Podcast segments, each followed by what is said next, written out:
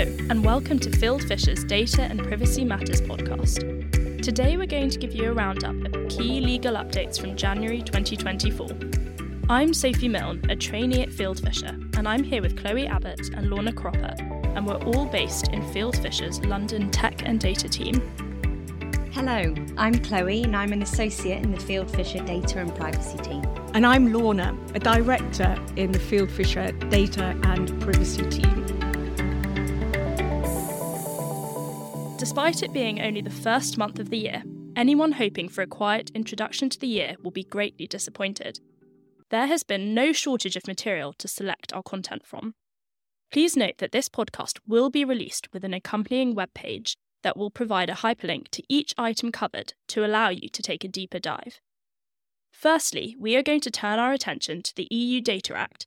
Chloe, can you please introduce this act and tell us who it is most relevant to and what obligations the Act imposes? That's right. The EU Data Act was published in the Official Journal this month, starting its 20-month timer before it will become applicable on the 12th of September 2025. There are some longer windows for products not yet placed on the market and for certain contracts. It's a key part of the EU strategy to make the EU a leader in a global data-driven economy. Can you now please tell us, Chloe, who this Act is most relevant to? Well, the short answer is a lot of stakeholders, many companies and users alike. It's of particular concern to manufacturers of connected products who offer their products to the EU market and providers of related services. Connected products which are already commonplace in society, wearables, lifestyle equipment, connected products also across vehicles in cars, ships, aircraft. Then there's home equipment and consumer goods, so it's a broad scope of products intended to fall within the remit. It will also be of particular concern to users in the EU of connected products or related services, public sector bodies who may request access to data in exceptional circumstances, providers of data processing services to customers in the EU. This is particularly applicable to cloud service providers and also to participants in data spaces and vendors of applications or professionals using smart contracts. Well, that's a lot of individual stakeholders and a vast scope. And I think what's important to point out is that this Act is concerned with both personal and non-personal data. So again, a lot of data to be involved too. So now, Chloe, can we turn to the obligations of the respective parties which they need to comply with? Yes, of course. So in terms of the obligations, the key provisions include making data accessible to users, specific requirements to prevent unfair contractual terms related to data access. There's also obligations to make data available to public sector bodies and in relation to switching between data processing services.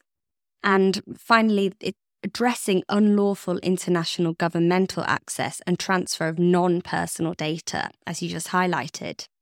The ambition is that it will enable both individuals and businesses to have more control over their data through a reinforced portability right, allowing for copying or transferring data easily across different services where data is generated through smart objects, machines and devices.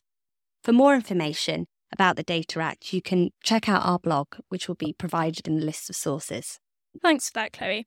And actually, that's not the only EU Act making headlines this month. In fact, a leaked copy of the consolidated version of the EU AI Act has been released, but the finalised version is expected in March, pending approval by member states and the European Parliament. Whilst most parts of the AI Act will not be enforceable until 2026, the prohibitions on specified categories of banned AI will come into force in late 2024. As the EU AI Act will soon be adopted, the EU Commission has announced that it will create an AI office to assist with implementing and enforcing the forthcoming regulation.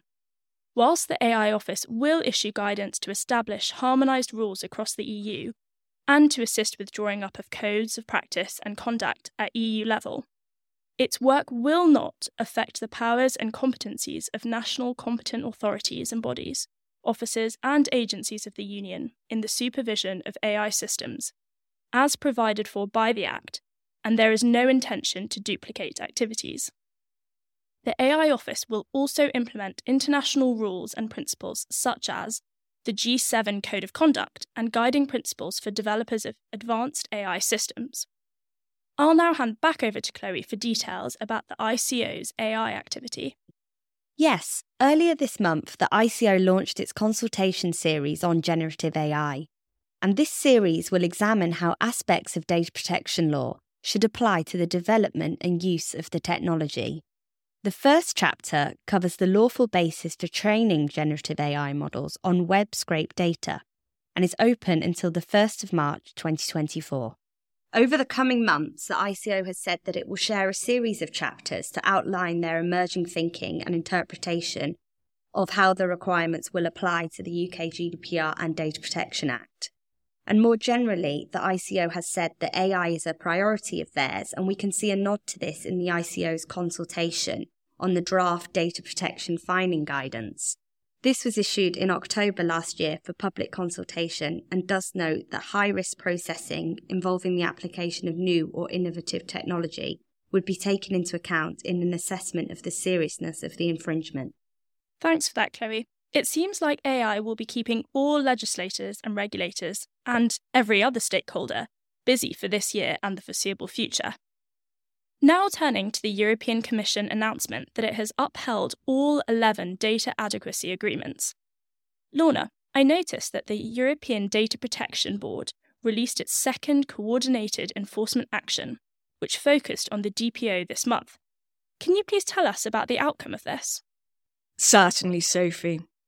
This was the EDPB's second coordinated enforcement action, and on this occasion focused on the role of the DPO, a topic chosen due to the crucial role the DPO plays in ensuring data protection law is applied, and under the GDPR, the DPO is a person with expert knowledge of data protection law and practices, and the DPO is able to apply the law and promote the protection of the rights of the individual.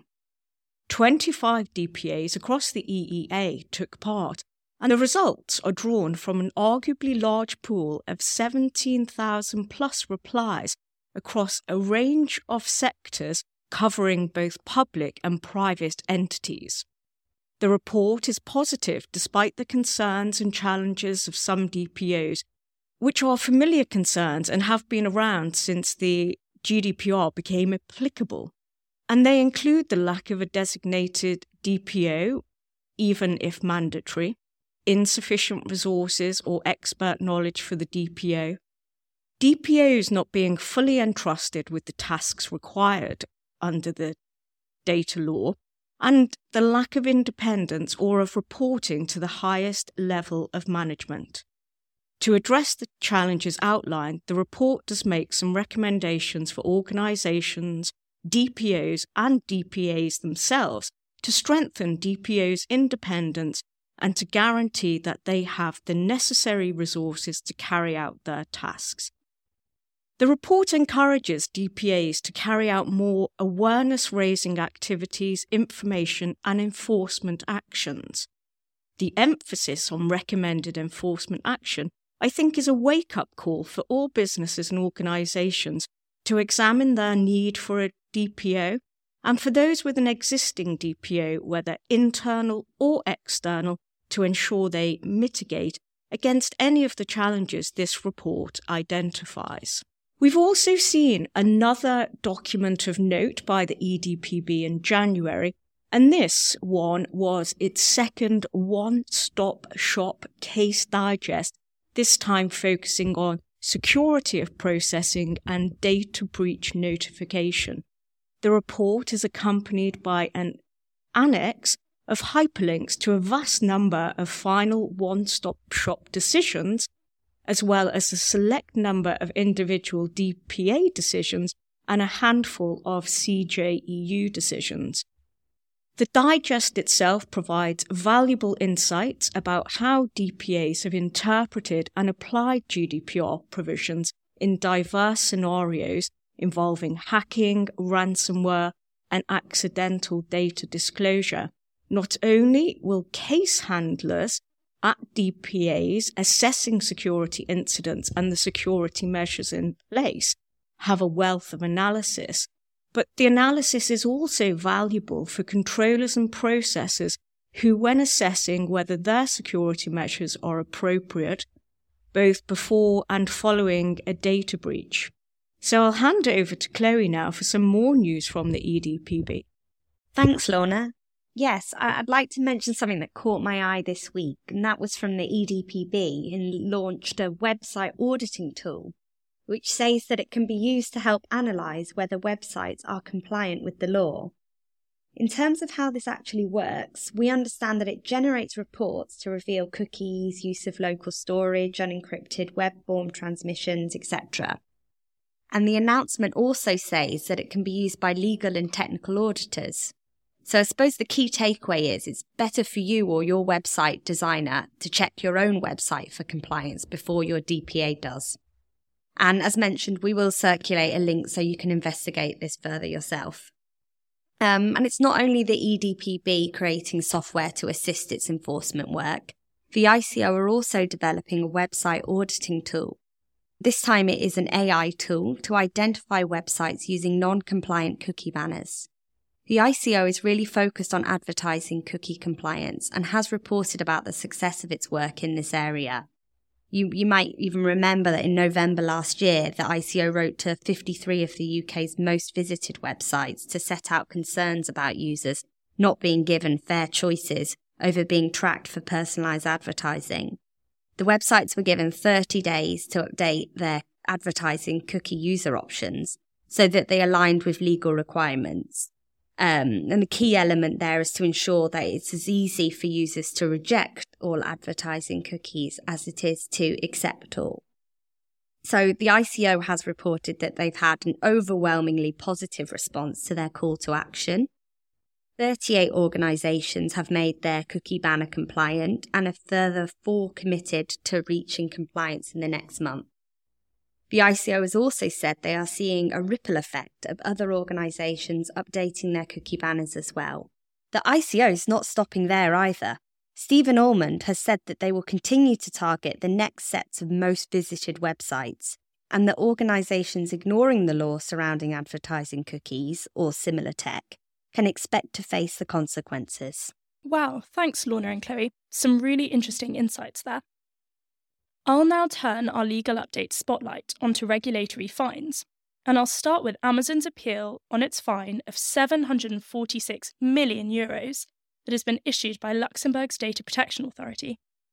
At the time that this fine was issued in 2021, it was the highest penalty ever issued under the GDPR, and this was replaced only in May 2023 by the Irish regulator's €1.2 billion fine against Meta, which you may remember. The penalty against Amazon stems from a complaint that its targeted advertising system was not based on free consent. We have no details about the matter of the fine in accordance with the processes of Luxembourg, quite unlike other DPAs, and whilst the tribunal's decision will be made public, the CNPD is unable to discuss specific cases in detail due to local laws, so we are unlikely to find out everything on this. Amazon has also made the headlines this month with a fine from the CNIL. Chloe, could you tell us a little bit more about this, please? Sure. Amazon has been fined €32 million by the French regulator for putting in place an excessively intrusive system for monitoring employee activity and performance. The regulator carried out inspections in several Amazon warehouses in 2019, following press reports and complaints about its practices. And the regulator found that several breaches, including in relation to data minimisation, failure to ensure lawful processing, transparency and security. And as an example, it found that Amazon systems allowed the company to access every detail of employee quality and productivity indicators collected through scanners. The CNIL has also fined Yahoo €10 million for breaching consent rules when placing tracking cookies on user devices. According to a 2020 investigation carried out by the CNIL, Yahoo placed around 20 advertising cookies on users' devices when they visited its main website despite not receiving consent to do so. The regulator declared that this was a breach of French data protection law, as placing cookies for advertising purposes requires explicit consent. And as we look at both of these, it's perhaps interesting to note the length of time between the date of the non-compliance to the enforcement. However, now we're almost 6 years on with the GDPR, and from the details in the One Stop Shop digest, it is clear that we can start to see themes and trends. So now I'll hand over to you, Lorna, as I know you have been looking at some other fines, although not in the millions. That's right, Chloe, thank you. And two of the fines I've been looking at are the Belgian fine for Black Tiger and the ICO on HelloFresh. Black Tiger was fined by the Belgium DPA for just short of €175,000, and I find it interesting because it's an example of both administrative fines and corrective measures.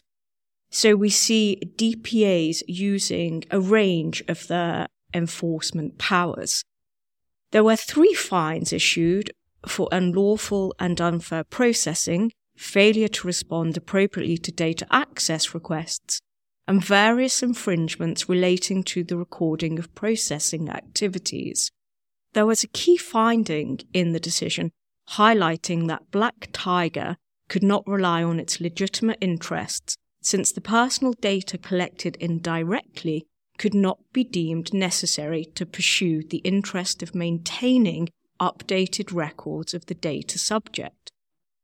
One corrective measure imposed a temporary ban on the processing of the personal data for data subjects for whom Black Tiger possesses contact details until Black Tiger had individually notified them about the processing of their data and given them the opportunity to opt out. Whilst the ICO published a handful of fines focused on direct marketing this month, I want to focus on HelloFresh. Whilst the volume of spam emails is remarkable at 79 million in 7 months and 1 million spam texts, it is how the investigation began that I find most interesting. Not only did the ICO receive direct complaints, but there were 7,726 complaints made to the spam message reporting service, which highlights how individuals are aware of their data protection rights and will complain if companies and organisations do not get this right.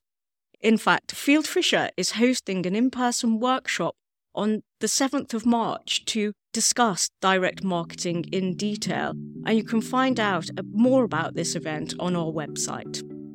And before I wrap up, just a quick reminder of the approaching deadline from the ICO to update legacy contracts for international transfers with the UK Addendum, or UK IDTA, by 21st March 2024. Do let us know if you need any advice or support with implementing these updates. And that's all we have time for this month. Thank you for joining us for this monthly roundup of key legal updates on the Fieldfisher Data and Privacy Matters podcast.